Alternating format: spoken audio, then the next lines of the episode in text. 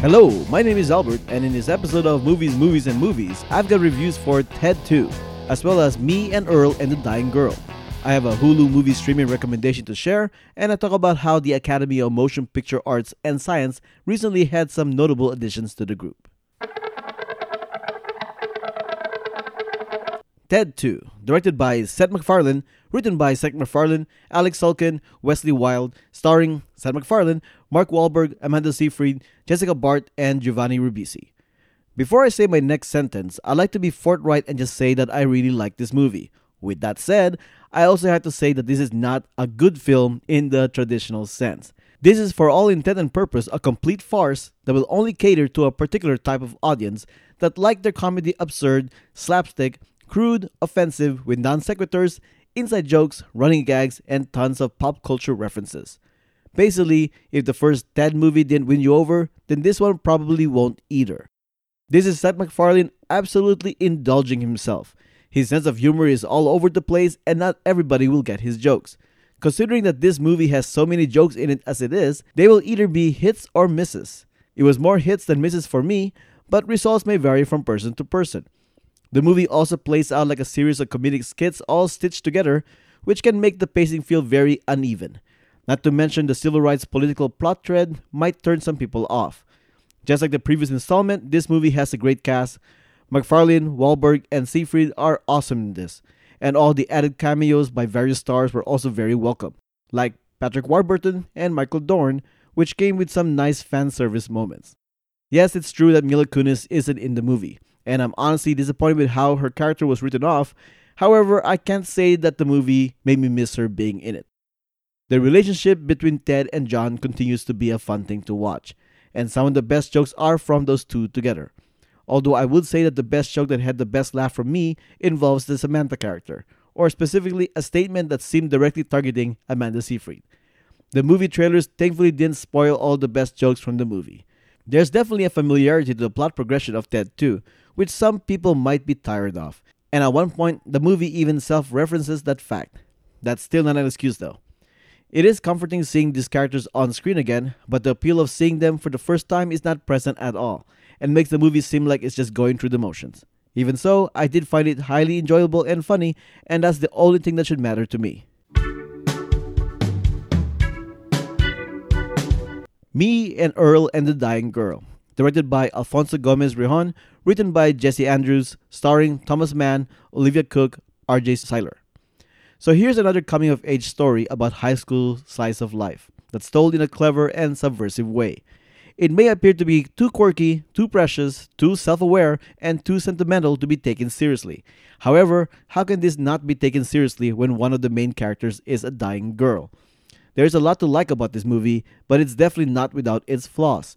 It makes a point to avoid doing cliches, which is highly appreciated, but the story still contains some cliches anyway. It even comes complete with a voice-over narration by the lead character, which seems predictably standard for this kinds of movie. The main characters are at least really good. Thomas Mann as a self-deprecating but very likable Greg is fun to follow. He has some great lines that he gets to act out, although they seem a little too clever for a high schooler. Olivia Cooke is incredible as Rachel, the dying girl, who is just all sorts of awesome as a character. I found it really easy to be completely charmed by her personality. The friendship and conversations that Greg and Rachel have is the primary draw to watching this movie. A lot of what they talk about are equally entertaining and insightful. As for R.J. Cyler as Earl, he essentially plays the straight man that tells things as it is and helps keeps the balance between Greg and Rachel. Visually, this movie is fantastic to watch. There's an energetic and creative style to this that it practically dares you not to look at each frame shot. The screenplay has some great and smart writing here, but it doesn't always maintain that high level of cleverness that it's clearly aiming for. There's also some tonal changes in the plot that I wish could have been handled better. I understand why it couldn't maintain its energetic pacing, but it's still a fact that I found it to be an issue I couldn't ignore. Although I don't think Me and Earl and the Dying Girl was a complete slam dunk of a movie, there really was a lot about this story that I loved. Besides the entertaining characters and tons of fun moments, it has a thematic message that I can absolutely get behind with. I admit that I felt satisfied and maybe even inspired by the end of this film as well. If anything else, you'll really enjoy seeing those home movies that Greg and Earl come up with. For my movie streaming recommendation, I'm recommending The Castle of Cagliostro on Hulu. Its original Japanese title is Rupan Sansei Cagliostro no Shiro. And yes, this is an anime movie that is part of the Lupin the Third franchise created by Monkey Punch. I haven't suggested an anime title here on Movies, Movies, and Movies yet, and The Castle of Cagliostro is the ideal first choice. Released way back in 1979, this is one of the first anime films I've seen at a young age, and one of the first anime that I fell in love with. Not only that, it's also a movie directed by the legendary director Hayao Miyazaki.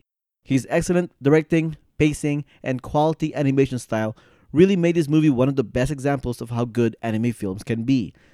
Lupin III is, after all, like a Japanese character as revered as James Bond is. Unlike James Bond, however, Lupin is a criminal master thief, but he is a very likable one. The story of the Castle Cagliostro involves Lupin's attempt to infiltrate the castle, counterfeit money, a despicable count, a secret conspiracy, a trapped princess, and a secret treasure. To add to the enjoyment, it also involves his very entertaining group of friends gunman extraordinaire Jigen, swordsman Goemon, sexy cat burglar Fujiko, and of course his nemesis Inspector Zenigata. A fun, entertaining, and classy story filled with spectacular action adventure sequences and of course the excellent lead character that is Lupin III. If you've never seen an anime before or have not been introduced to the Lupin character, then this is a good place to start. The Castle of Cagliostro, watch it on Hulu. The Academy of Motion Picture Arts and Sciences have always been criticized for being a group of people that seem out of touch with the rest of the world. Filled with mostly older white male members, there have been a vocal demand that the Academy needs to diversify itself more if it wants to be taken more seriously. Recently, the Academy has made some extra effort to do just that.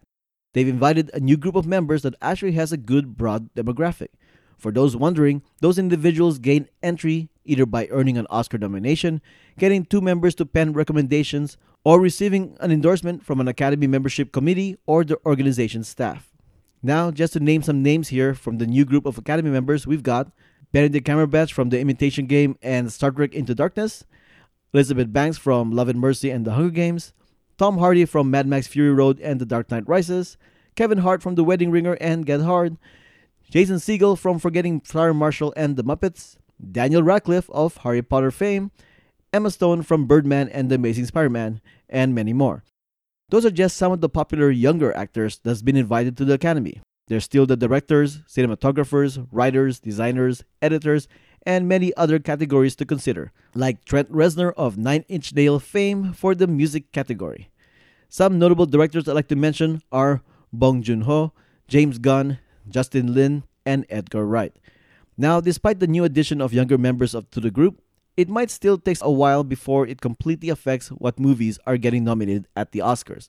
Right now, the stereotypical Oscar nominated movie are very much still predominantly geared towards an older group of people.